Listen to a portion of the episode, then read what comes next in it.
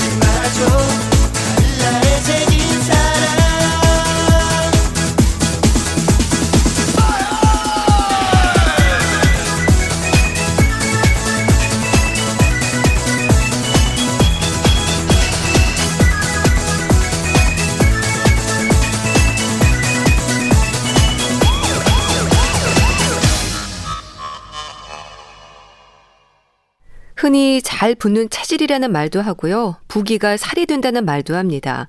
부기, 이 부종이 참 신경 쓰이는 일이죠. 왜 붓는 걸까요?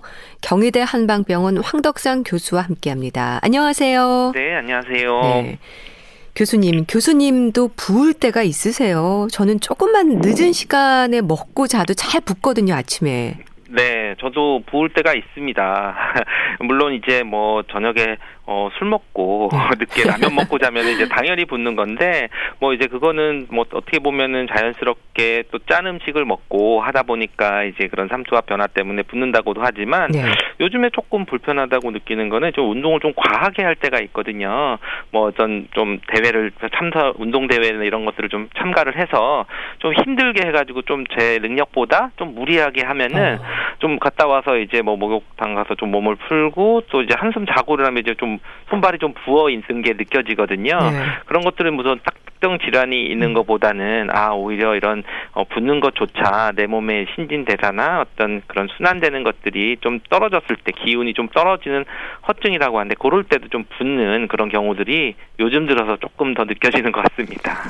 근데 일시적인 현상이긴 하지만요. 네. 늦은 저녁에는 물을 마시고 자도 붓는 것 같던데 실제로 그럴 수 있는 걸까요? 그렇죠. 아무래도 우리가 붓는다는 것은 우리 몸에서 그런 체 수분을 머물고 있다가 분명히 이제 어떤 삼투압에 의해서 혈액으로 잘 순환이 되고 흡수가 되고 또 소변으로 배출이 되거나 또는 땀으로 배출이 되거나 잘 돼야 되는데 어떻게 보면 이제 그런 것들이 좀 원활하지 못한 상황이 되면은 그런 내 몸에서 이제 그런 체액이 좀 늘어난 상태로 해서 붓게 되는 것들이 있는 거고요. 네. 어, 심한 경우들은 물론 질환이 있는지를 찾아봐야 되지만 그렇지 않을 때에는 뭐 특발성이라고 하는데 원인이 없이 그런 것들도 나타날 수도 있는데요. 이제 중요한 거는 또 보면은 또 만약에 저녁에 늦게 물을 뭐 많이 드시는데 소변을 잘 보시느냐 평소에 이런 것들도 또 다 관여를 할 수 있습니다. 네. 이런 질문 많이 받으실 것 같은데요. 왜 붓는 걸까요? 네, 우리 몸에서는 이제 항상 우리 몸에 적 절한 그런 혈액에 있는 어떻게 보면 더 염분 농도라 그럴까요? 우리 몸에서 체액이 특정한 성분들이 균형을 맞추는 것들이 굉장히 중요한데요. 네. 그 균형이 깨졌을 때 오히려 수분이 더 체 수분 외로 그러니까 혈, 혈관 외로 이제 가서 많이 되어 있을 때 부종이 발생하게 되는 거죠. 그랬을 때 이제 뭐왜 붓느냐 그러면은 어떤 원인들로 가야 되는데 그 원인들이 대부분은 이제 그런 특발성이라고 해서 특정한 도- 질환이 없이도 이제 부종이 나타나는 그런 상태가 있습니다. 네.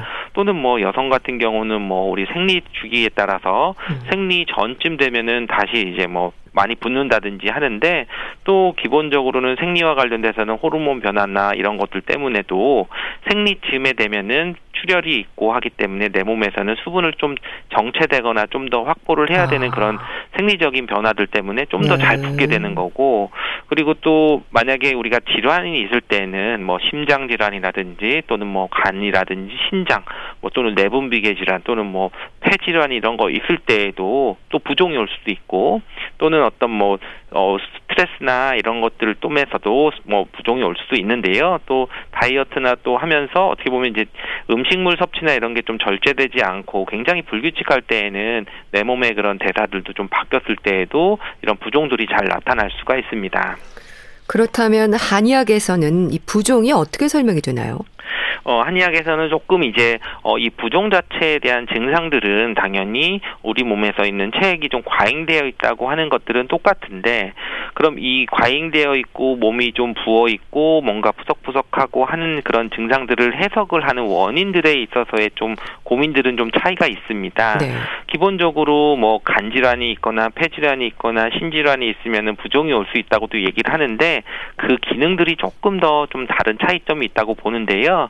뭐냐면은 이제 폐가 문제가 되면은 우리가 뭐 폐수종처럼 폐 어떤 질환도 있지만 기본적으로 폐가 하는 역할이 우리 몸에서 기운을 돌려주고 그 진액들이 잘 순환하는 그 원동력이 돼야 되는데 그런 폐 기능이 허하면은 그 기운이 돌아가지 못해서 물이 좀 많이 쌓인다고 보는 거고요. 네. 그리고 비위 같은 경우는 수분 대사 우리가 뭐 수분을 잘 운화시켜주고 이렇게 쪄준다고 하거든요. 어떻게 보면 이렇게 어그 솥에서 그 쪄서 수증기로 날려주는 역할을 하듯이 그래서 비위가 약하거나 또 우리가 뭐 찬 거 먹으면 항상 배탈 나는 사람처럼 네. 비위가 허냉하다 그러는데 차고 약하면은 또 이 수분 대사를 또 적절히 하지 못하기 때문에 또 붓게 되고 또 신장 기능 같은 경우는 우리 몸에서 수분을 저장하는 그런 물탱크가 되는데 그 물탱크는 항상 잘 내보내주고 잘 어, 받아들이고 하는 조절을 잘 해야 되는데 또 그것이 잘 안 됐을 때에는 또 부종을 좀 유발하거나 폐기능이나 신기능 어떤 신장 문제들이 생기는 것처럼 어떻게 보면 그 장부의 기능에 따라서 그런 부종들이 생기고 약을 쓸 때도 폐 기능들을 좋게 하는 약을 쓸 거냐, 뭐 네. 비의 기능 좋게 할 거냐 이런 식으로 그 기능들 차원에서 조금 다르게 봤다고 얘기를 할 수 있습니다. 몸에 습이 찬다고 하던데요. 이게 어떤 의미인가요? 기본적으로 이제 습이 찬다고 하는 거는 우리가 뭐 그 한의학에서 얘기할 땐 정말 내 몸에서 뭐 습이 차는 것들보다는 증상적인 나타나는 게 아. 이제 습에 해당하는 게 있다라고 얘기를 합니다. 네.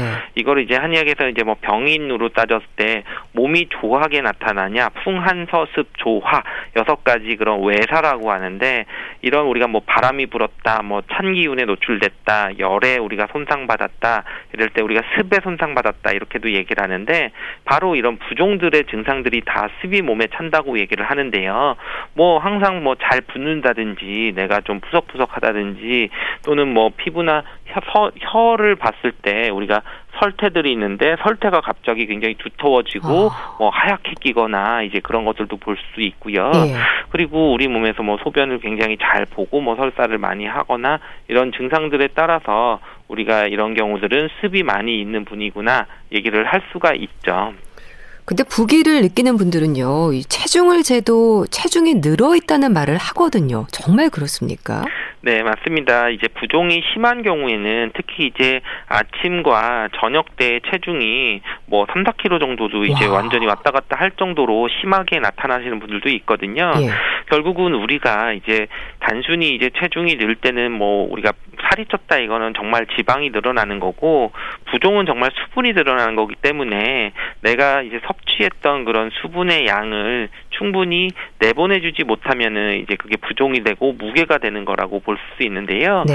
결국은 이런 것들은 내가 그런 수분을 왜 내보내주지 못하느냐 신기능이 문제도 될 수 있고 특징적으로 내가 너무 짠 거를 음식을 많이 먹거나 했을 때는 그런 식습관의 문제를 통해서도 이런 부종들이 올 수도 있습니다. 네. 그렇게 몸에 습이 차면 붓게 되고 또 부종은 호흡기나 관절에 영향을 준다는 말을 합니다. 교수님 어떤 연관을 말하는 걸까요? 네, 저희가 뭐 한의학에서 얘기할 때 뭐 무릎이 많이 붓 고 오히려 이제 숨이 차고 호흡기에 조금 문제가 있고 뭐 가래도 있고 항상 좀 이제 몸이 차지거나 하면은 또 기침도 많이 하게 되는 건데 아까 부종에 말씀드릴 때 이제 폐 기능이나 비위 기능들이 약해지면은 바로 이렇게 몸에도 습이 차고 수분도 많아지고 우리가 무릎도 이제 퉁퉁 붓거나 오히려 심하면은 뭐 정형외과 같은 데 가서 뭐뭐 무릎에서 물을 뺐어요라고 얘기를 하는 것처럼 그런 것들이 이제 잘 이런 관절에도 다 수분이 차 있고 윤활액들이 다 차여 있는데 그런 것이 이제 단순히 염증으로 보는 게 아니라 뭔가 이렇게 수분 대사들이 원활하지 못해서 자꾸 붓고 통증이 있고 하는 것들을 좀 볼 수 있습니다. 이 부종이 질병은 아닌 거죠. 증후군으로 설명되지 않나요? 뭐 증후군보다는 이제 질- 부종이라고 하는 증상인 거죠. 증상. 그렇죠. 결국 이제 부종은 딱 이거 가지고 어떤 병이다. 병이 아니다 이렇게 얘기하기보다는 아 부종이라고 하는 몸이 붓는다 이러한 증상으로 보게 되는 거고요. 그리고 이제 그 부종의 원인들을 되는 그런 질병이 있는 거죠. 네. 물론 이제 특발성이라고 해서 특정 원인이 없는 그런 부종도 있지만 기본적으로 이제 부종의 원인들은 다 이제 꼭 찾아야 되는 부분이기도 합니다. 그래서 예를 들면 이제 전신 부종의 같은 온몸이 다 이렇게 붓는 경우들은 심장 질환이 있는 경우들이 있습니다. 뭐 우렬성 심부전이라든지 뭐 교착성 심낭염이라든지 또는 뭐 심장 근육 병증이 있을 때 오기도 네. 하고 그리고 뭐 간경변이나 또는 뭐 우리 심부전 신증 같은 이런 신장 질환이나 또는 우리 내분비 그 질환에서 뭐 갑상선 기능 저하나 아. 이런 것들에도 이렇게 전신 부종들이 나타날 수도 있고요. 그리고 뭐 국소적인 부종들은 뭐 국소 조직의 염증도 있을 수도 있고 뭐 국소적으로 뭐 벌레가 물리거나 세균 감염이나 이런 것도 있고 아니면 이제 뭐 정맥류라는 이런 림프관이나 환류장에 뭔가 순환이 좀 잘 안 됐을 때도 국소적으로 부종들이 있기 때문에 어 이러한 질환 원인이 되는 질환 들이 병명이고 부종은 어떤 증상으로 그렇게 얘기를 할 수 있습니다. 증상으로 느끼는 불편이라는 얘기인데 부종으로 인한 증상 그렇다면은 어떤 부분들이 지적이 될까요? 네, 아무래도 이제 제일 흔하게 얘기를 하시는 게 뭐 손발이 아침에 자고 일어났더니 뭐 뻑뻑해서 잘 안 젖인다 이렇게 얘기를 하시는 분들도 있고 또 이제 눈 주변이 이제 일어났는데 뭐 정말 뭐 안경 주변 쓰는 부위들처럼 눈 두석이 이렇게 많이 좀 부풀어 오른다든지 또는 이렇게 뭐 흔히들 반지를 끼고 있었는데 아침은 이제 뭐 반지를 빼고 뭐 세수를 했었는데 오후 됐더니 반지가 안 빠지는 그런 것들이나 네. 또는 뭐 이제 발목 같은데 이제 퇴근하려고 봤더니 양말을 벗었는데 양말 자국이 있어가지고 뭐 음. 한동안 이제 좀 어, 안 없어진다든지 예. 이런 것들이 이제 실질적으로 그런 부종들이 나타나는 그런 어 증상들이고 또 그런 것 때문에 어 내가 뭔가 좀 부어 있는 그런 불편한 증상 진료를 받아야 되나 또는 왜, 왜 이러지 이런 느낌들을 가지시는데 이런 증상들뿐만 아니라 이제 몸이 좀 더 무겁거나 굉장히 피로도를 많이 느끼게 되는 그런 부분들도 같이 나타나게 됩니다. 눈이 부어서 눈이 잘 떠지지 않고 뭐 손이 부어서 잘 굽혀지지 않거나 반지가 빠지지 않고 근데 그러다가도 시간이 지나면서 저절로 괜찮아지거든요. 이런 일시적인 증상들이 반복되는 것도 문제일까요? 네, 아무래도 이제 특발성이라고 하는 것은 특발성 부종 말씀드렸는데 이거는 원인이 없다는 거는 바로 이제 앞에서 말씀드린 그런 특정 질환들이 아닌 경우들 그럴 때에는 이제 특발성 부종이고 이런 경우에는 어떻게 보면 뭐 생활 개선을 하거나 운동을 하거나 또는 수분 대사를 좀 더 잘 하게 하거나 이런 식으로 하면은 분명히 좋아지거든요. 네. 그렇지만 이제 만약에 그게 증상이 반복이 되고 그리고 이제 좀 특징적인 증상들이 있으면 꼭 어, 진료를 받아야 되는데 어, 그런 증상들이 이제 뭐 좀 몇 가지를 말씀면 반지가 너무 꽂기고 아침에 눈이 정말 특징적으로 많이 부는 경우들이 음. 있고 네. 그리고 이제 누우면 이제 기침이 나거나 숨이 차다. 어. 그리고 소변량이 감소하거나 또는 뭐 소변을 보기 위해서 자꾸 잠이 깬다. 요런 증상들이 있을 때에는 꼭 한번 다른 유관 증상들이 질환들이 있는지 검사를 받으셔야 됩니다. 진료실을 찾는 분들은 부종, 그러니까 자신의 부기에 대해서 어떤 표현들을 하세요? 네, 아무래도 이제 뭐 어떤 분들은 그런 손발이 아침만 되면은 정말 많이 부어가지고 네. 그 양말 자국이나 이런 것들이 좀 많이 난다. 그리고 또는 뭐 나는 물만 먹어도 살이 찐다 이런 분들이 있어서 오히려 붓기 때문에 뭐 물 마시는 것조차 좀 꺼려진다고 아. 하시는 분들도 좀 있으시거든요. 그럴 때 이제 질환에 따라서는 오히려 좀 수분 섭취를 좀 더 잘 해야 되는 분들도 있기 때문에 네. 그런 것들이 만약에 지속이 되고 하시면은 꼭 이제 필요한 그런 검사들도 하고 또 이런 그 증상들에 대해서 좀 꼼꼼히 이제 병력 청취라고 하는데 어떤 그런 부종의 양상들이 어떤지 또는 아침 오후 차이가 뭐 있는지 체중 변화가 있는지 어느 부위로 많이 있는지 또는 뭐 기본적으로 다른 그런 질환들이 있는지 없는지 이런 것도 좀 확인을 하게 되고 그리고 이제 실제로 이제 부종이 심한지 안 한지는 우리가 이제 정말 다리 쪽에서 이렇게 피부 그 종아리 정강이 쪽 있는 부분을 손가락으로 눌러봐서 네. 과연 이게 들어가고 이게 회복되는 그런 것들의 좀 판단을 통해서 어 신체적으로 좀 확인을 해보기도 합니다. 근데 같은 조건에서도 유난히 잘 붙는 사람들이 있긴 하거든요. 교수님, 이렇게 잘 붙는 체질이 있는 걸까요? 그렇죠. 어떻게 보면은 우리가 어 체질이라고 하면 뭐 사상체를 얘기하는 게 아니라 어떻게 보면 잘 붙는 분들이 있는데 예. 어 남자와 여자를 비교를 해도 아무래도 남자보다는 여자들이 더 음, 많이 잘 여성분들이. 붙거든요. 예. 그렇죠. 여성분들이 좀 많이 더 붙게 되는 거고 그리고 어떻게 보면 한의학에서는 여- 남성들은 뭐 양이라고 하고 여성들은 음이라고 하는데 결국은 음이라고 하는 게 기혈순환이 잘 안 되는 특성들 또는 이제 어떻게 보면 한 달에 호르몬 변화나 이런 것들 때문에 우리 몸에서 이렇게 수분이 차고 줄고 하는 것들이 월 생리 주기에 따라서 변화되는 그런 어, 상태가 있게 되는 거고요. 네. 남성들은 뭐 특별히 그런 호르몬 변화가 뭐 매달 이렇게 규칙적으로 바뀌는 게 없게 되는 것들 그리고 또 우리가 근육량으로 봐도 남성들은 근육량이 좀 많고 아무래도 활동적인 것들이 많은 반면에 여성들은 근육량도 분명히 적고 그런 것들로 인해서 뭔가 기혈 순환이 좀 잘 울칠 수 있는 거기 때문에 그런 어, 상황이 되면은 좀 더 잘 붙게 되는 것들을 좀 확인할 수 있습니다. 또 체질별로 부기에 대한 관리가 필요한 경우도 있습니까? 네, 체질이라고 하는 것보다는 오히려 허한 체질, 실한 체질이라고 볼 수도 있는데요. 우리가 이제 허한 체질, 또 몸도 평상시에 차고 소화력도 굉장히 약하고 그리고 이제 어떻게 보면 이제 팔다리 근육도 좀 가늘면서 얼굴도 좀 창백하고 이런 분들은 좀 비위 기능도 약한 그런 허한 분들로 볼 수 있거든요. 네. 이런 분들은 오히려 어 보호해주는 약 쪽으로 해서 보기시켜주는 거, 기운 보 비위 기능들을 좋게 해주고 소화가 잘 되게 해주는 것만 으로도 좀 부종이 좀잘 호전이 될 수 있고요. 네. 그렇지만 이제 실한 경우들 오히려 몸에 열도 많고 뭐 갈증도 많고 뭐 소변 색깔도 짙고 그러면서 부종이 나타난다고 하면은 소변을 억지로 어, 억지로 좀 빼주는 그런 아. 이뇨시켜주는 약제들이 또 위주가 되는 그런 처방들을 하는데요. 그렇게 해서 처방에서도 좀 체질에 따라서 좀 다르게 좀 볼 수도 있습니다. 네.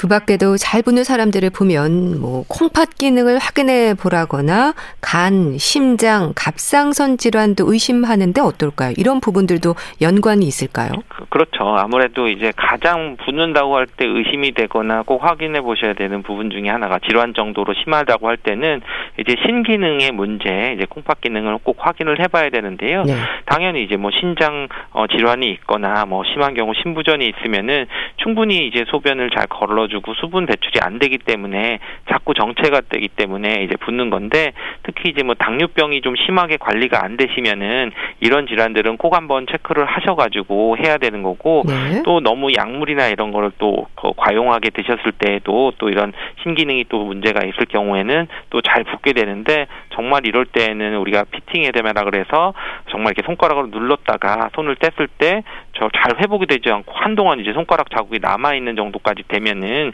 굉장히 좀 붓기가 좀 심한 그런 상태로 볼 수도 있고요.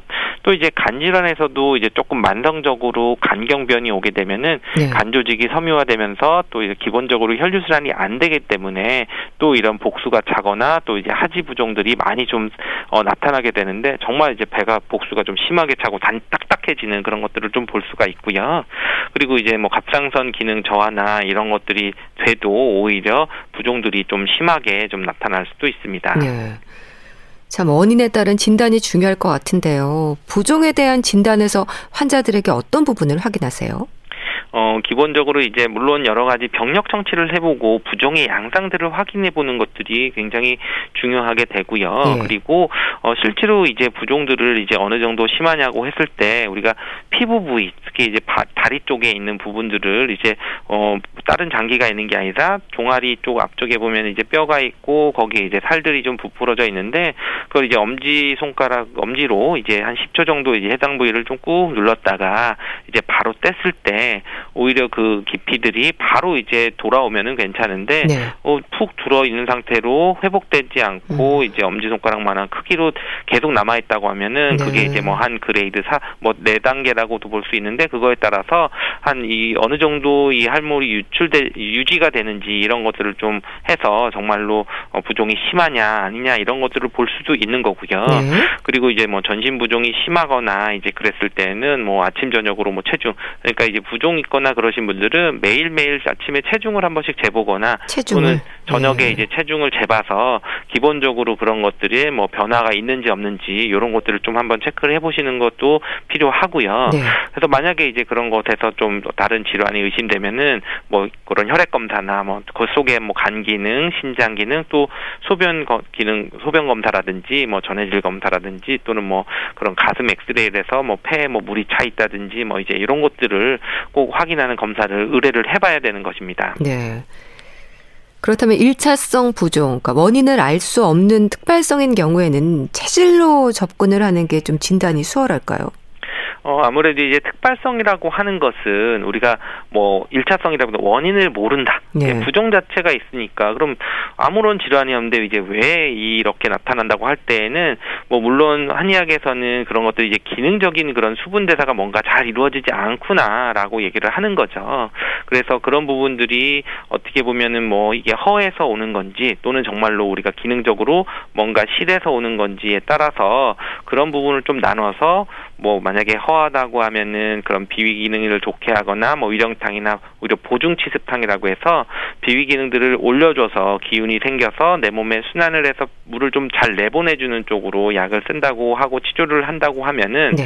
오히려 실한 경우들은 억지로 좀 소변을 확 빼줘야 되는 뭐 팔정산이라고 하는데 이뇨작용이 있는 약질을 쓴다든지 해서 오히려 부종을 빼는 그런 쪽으로 치료를 해서 어떤 그 원인으로 기능적인 증상들을 좀 나누고 그것에 따라서 좀 나눠서 치료를 하는 게 네. 어, 원인, 뭐, 특히 어떤 질환, 뭐, 신장 질환이다, 이렇게 치료라는 게 아니기 때문에 조금 더 효과적일 수 있습니다.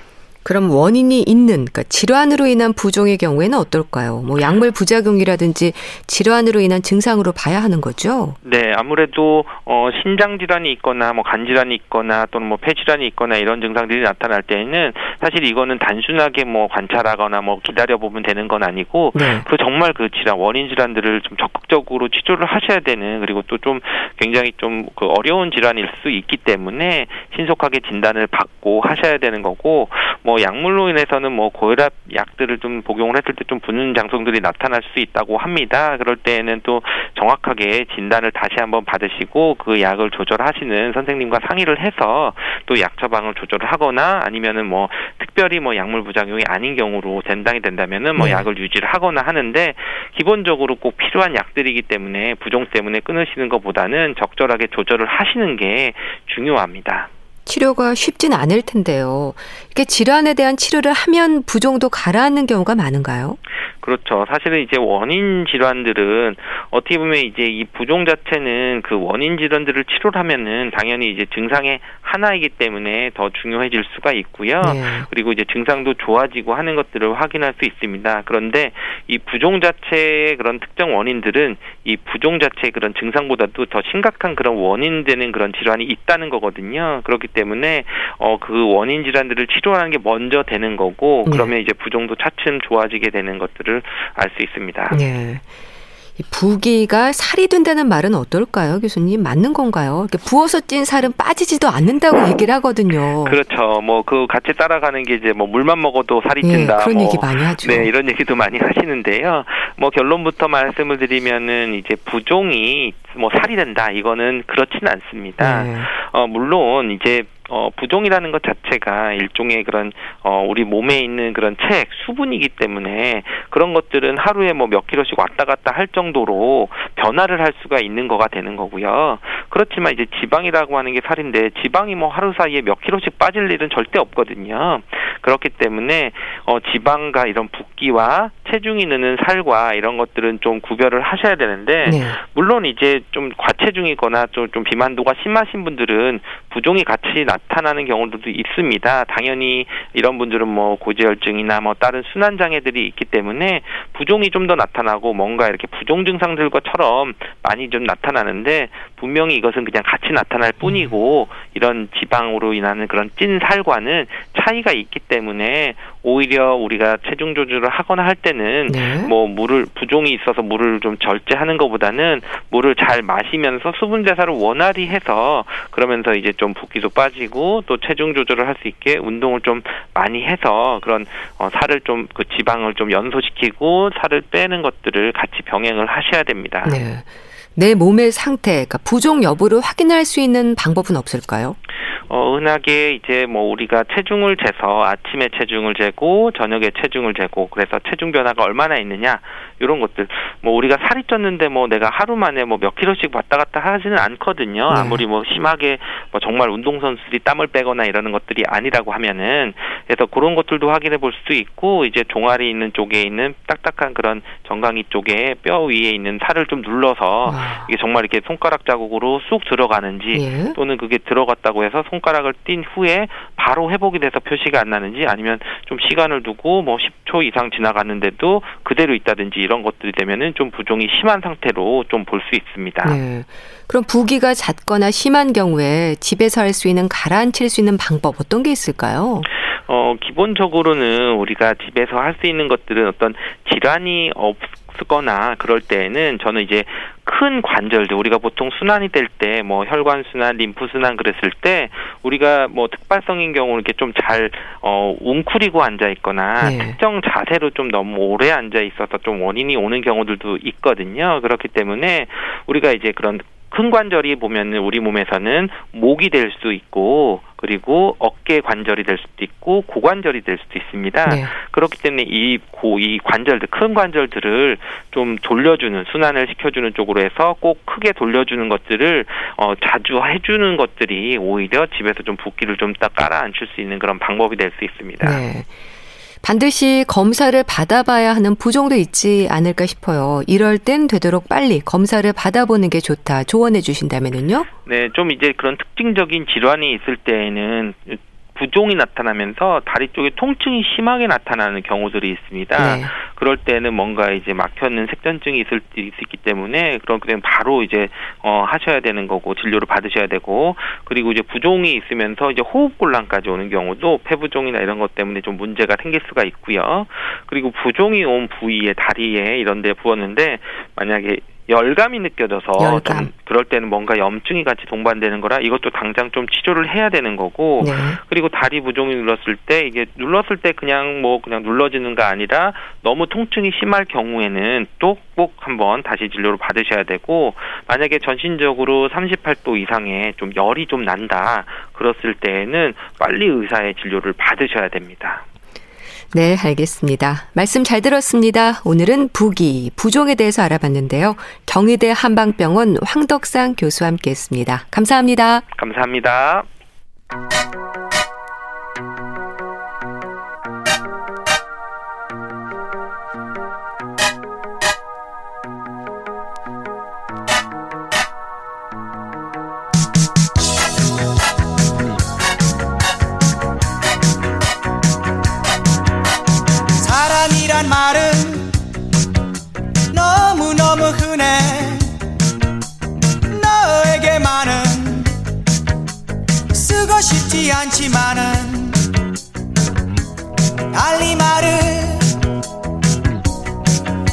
찾으려 해도 마땅한 말이 없어. 쓰고 싶지 않지만은 어쩔 수가 없어. 그대 곁에 있는 순간 모든 걱정 사라지고 어찌하면 그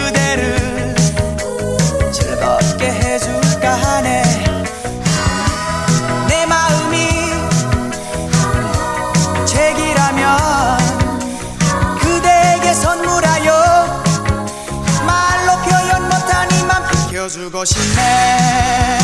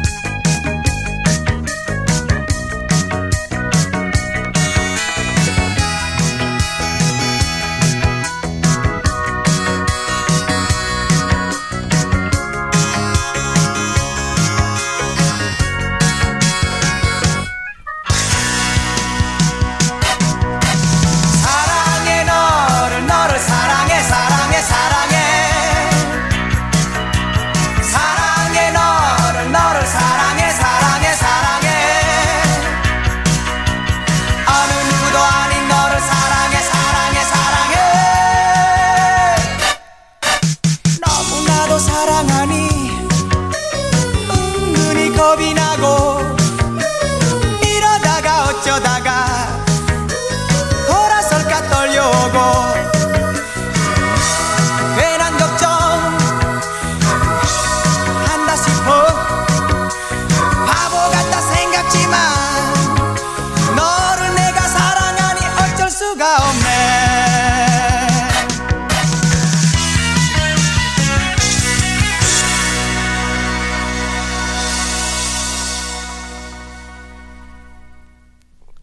임병수의 사랑이란 말은 너무너무 흔해 들으셨습니다. KBS 라디오 건강365 함께하고 계십니다.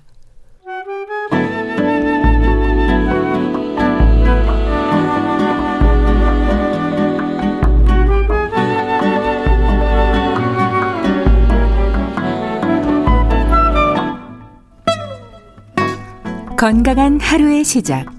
KBS 라디오 건강 365. 최윤경 아나운서의 진행입니다. 북컬럼니스트 홍순철 씨와 함께하는 건강 책 정보. 오늘은 어떤 책을 소개해 주실까요? 홍순철 씨, 안녕하세요. 네, 안녕하세요. 네. 자, 보이지 않는 여자들. 제목만으로는 어떤 내용인지 짐작하기가 어려운데요. 어떤 책인가요? 예, 오늘 책은 좀 색다른 관점에서 어, 우리 사회의 건강 지수 또 남녀 성별의 건강 지수를 확인해 볼 수 있는 그런 책인데요. 예. 요즘 젠더 감수성이란 말 자주 듣게 됩니다. 젠더 감수성이요. 아. 예, 예, 성에 대한 어떠한 감수성 그런 것들이 우리 사회에 정말 중요한 문제로 부각이 되고 있는데, 뭐 네. 사실 남성과 여성 성 역할과 편견이 오랜 기간 동안 우리의 생각과 행동을 지배해 왔습니다. 대한민국 사회가 특히 가부장적인 사회 구조를 갖다 보니까 여성을 향한 알지와 오랜 기간 동안에 음. 어, 어떤 차별 같은 것들이 존재했는데요. 네. 일종의 성에 대한 고정관념 속에 여전히 갇혀 있을 수도 있습니다. 음, 그런 부분이 우리가 있죠. 네, 천재라고 하는 이미지를 한번 떠올려 보죠. 천재. 네. 아마 우리 머릿속에 떠오른 천재의 이미지는 10중 8구 남성일 겁니다. 음. 왜냐하면 사실 이런 이야기 할 수 있어요. 예. 사실 여성 천재가 별로 없지 않냐? 라는 이야기 할 수 있지만 사실 여성 천재가 남성보다 많을 수 있지만 그동안 우리는 천재라는 이미지의 남성들을 대입시켜서 생각해 왔기 때문입니다. 예. 사실 천부적인 재능이라고 하는 게 성별을 가려서 나타나지 않거든요. 여성 천재들도 분명히 많았지만 알려지지 않았을 뿐이라는 거죠. 음. 이 책은요, 역사에서 그동안 여성들은 항상 지워져 왔다. 제목처럼 보이지 않았다라고 이야기를 하고 있습니다. 우리가 영어에, 어, 남, 뭐, 보통 사람 그러면 맨이라는 단어를 떠올리게 네. 되는데, 네. 이게 사실 나- 남성의 의미를 또 지니고 있잖아요. 그러니까 곧 남성이 사람 이런 생각들을 해왔다라는 거죠. 그런데요. 최근요 인간의 디폴트 값 이걸 이제 기본 값이라고 이야기하는데 항상 남성 중심이었고 여성은 부수적인 그리고 특수한 변수로 취급돼 왔다고 지적하고 있는데요.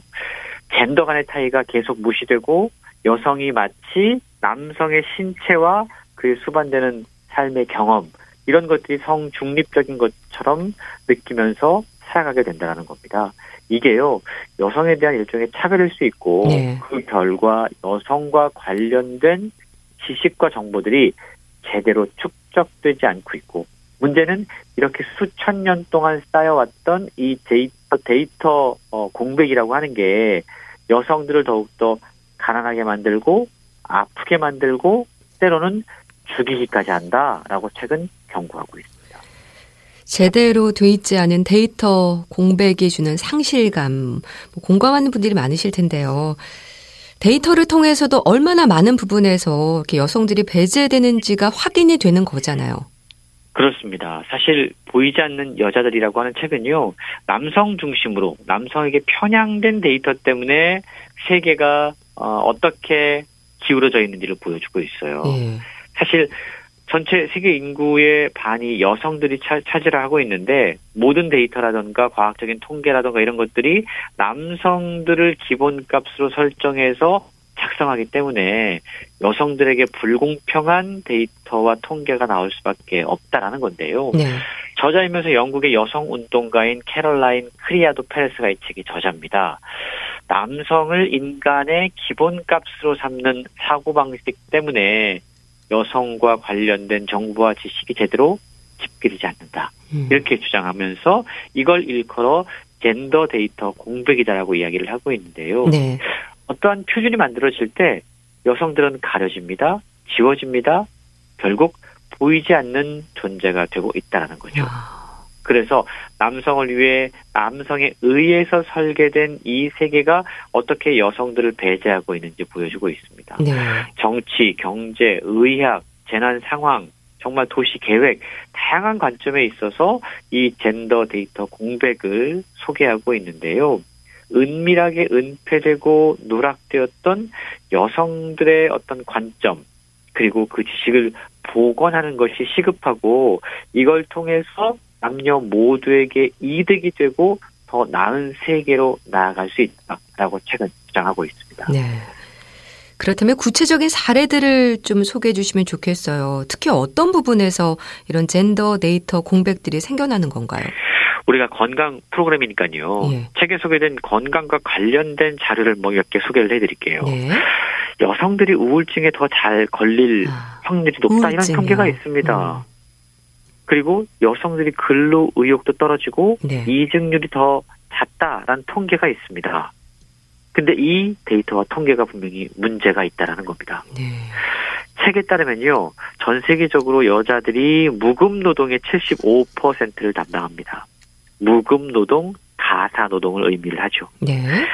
여자의 일일 무급 노동 시간이 3시간에서 6시간 정도 된다고 그래요. 남자는 평균 30분에서 2시간 정도 된다고 그럽니다. 아, 특히 자녀를 둔 여성 직장인이 2차, 3차로 이어지는 회식 자리를 불편해 할 수밖에 없고요. 또 파트타임 일자리에서 여성들의 비중이 높은 것, 또 여성의 직장 근속 기간이 짧은 것, 이 모든 것의 결과로 여성들의 평균 임금이 낮아지는 것, 이것 역시도 사실은 상당 부분 이 무급 노동으로 설명이 된다라는 거죠. 그렇네요. 여성들이 가사 노동을 훨씬 더 많이 하고 있고 그로 인한 건강적인 스트레스라던가 여러 가지 것들이 분명히 생기게 되거든요. 근데 데이터는 그런 것들은 싹 배제 한 채 단지 일하는 시간, 음. 근무 시간, 성과 이걸 통해서 여성들이 의욕이 없거나 무능하다라고 평가를 합니다. 네.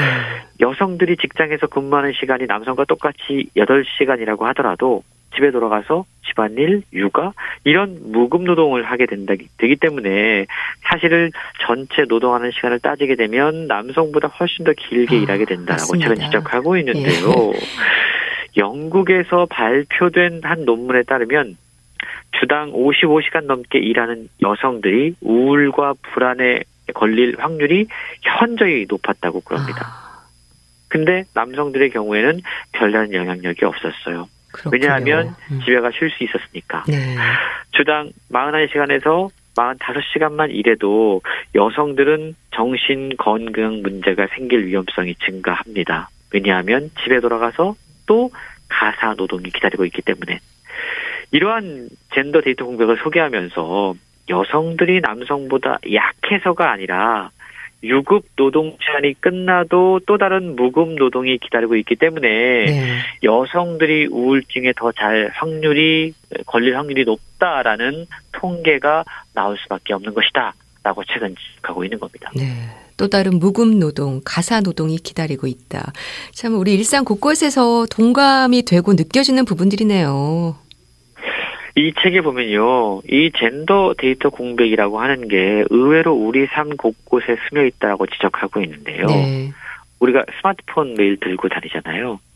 근데 여성들 가운데 스마트폰 자주 떨어뜨리는 분들이 많이 있습니다. 아, 근데 그게 여성분들 탓이 아니고요. 예. 스마트폰을 잘못 만들었기 때문이에요. 아, 그랬군요.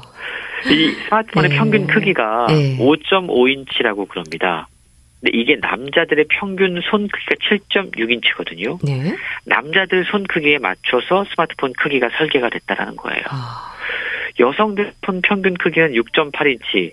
그러니까 여성들은 사실은 겨우 이 스마트폰을 줄 수 있는 그래서 자주 떨어뜨릴 수밖에 없는 그런 상황이라는 거죠.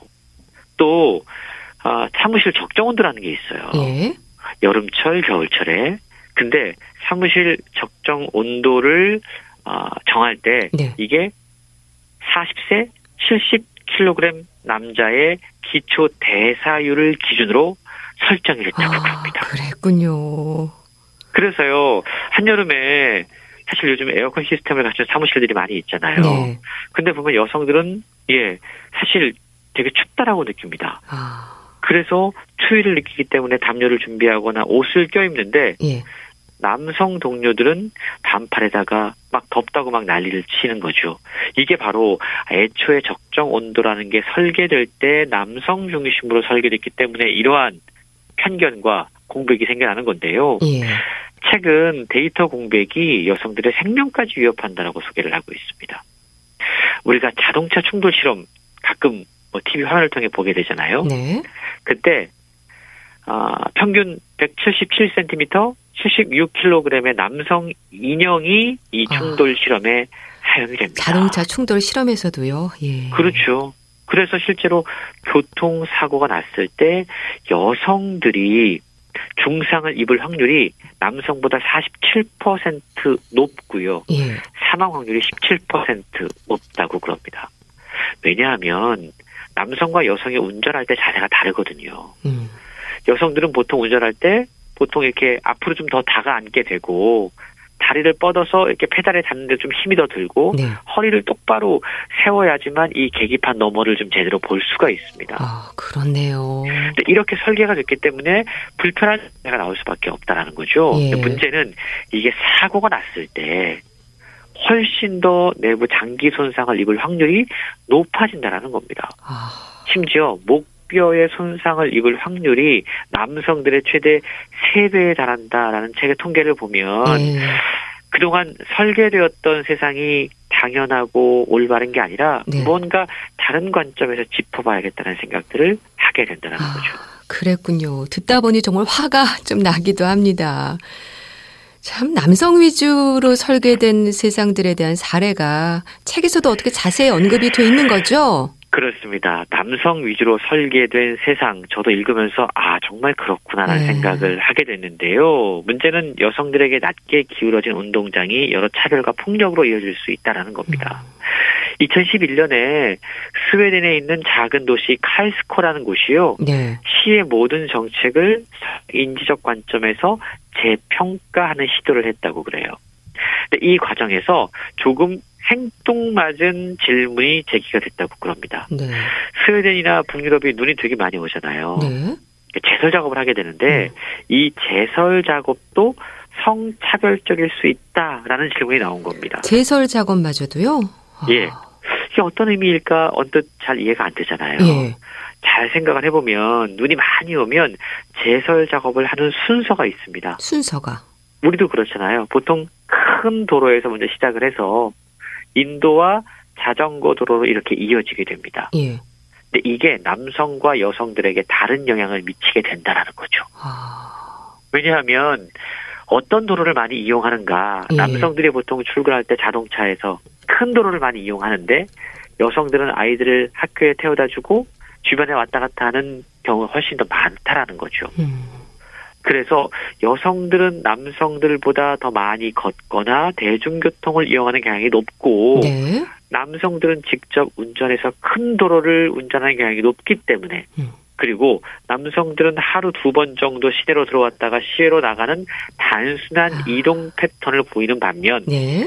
여성들은 할 일이 많고 아. 아이들 챙겨야 되니까 이동 패턴이 마을 주변으로 상당히 복잡했어요. 아, 그렇군요. 그러니까 이게 앞서 우리가 이제 돌봄 노동, 무급 노동 이야기를 네. 했는데 여성들이 보통 이런 것들을 떠안고 있기 때문에 제설 작업의 순서도 네. 이게 성차별적인 요소가 있을 수 있다라는 깨달음을 얻게 된 거죠. 그렇군요. 그래서요, 네. 이 스웨덴의 작은 도시가 음. 예 보행자와 대중교통 이용자를 우선하도록 제설 작업의 순서를 아, 바꿨다고 그럽니다. 순서를 바꿨군요. 다행히도. 아. 이 결정이요. 네. 여성들의 겨울철 보행 사고를 줄이면서 네. 사회적인 비용 절감 효과까지 가져왔다고 그러는데요. 네. 이 책을 읽으면 우리가 살고 있는 세상을 다시 한번 가만히 들여다보게 음. 돼요. 음, 그렇네요. 정말로 우리가 그동안 데이터 공백 때문에 보지 못했던 새로운 세상을 또한 발견하게 됩니다. 네. 젠더 데이터 공백도 그렇고요. 일상의 편의 시설들을 비롯해서 좀 찬찬히 살펴봐야 하는 것들이 좀 많다는 그런 생각이 들었습니다. 자, 건강책 정보 보이지 않는 여자들이라는 책을 소개해 드렸는데요. 북컬럼니스트 홍순철 씨와 함께 했습니다. 감사합니다. 네, 고맙습니다. 여행 스케치의 별이 진단에 보내드리면서 인사드릴게요. 건강 365 아나운서 최인경이었습니다. 고맙습니다.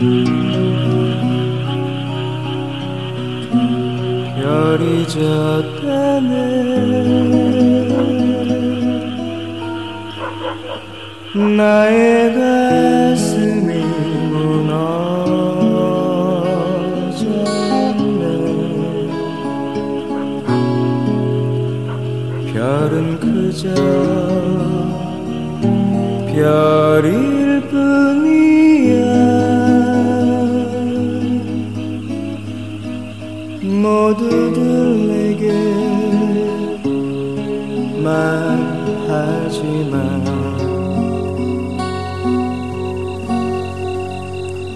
오늘도 별이 진다네 아름다운 나의 별 하나. 별이 지면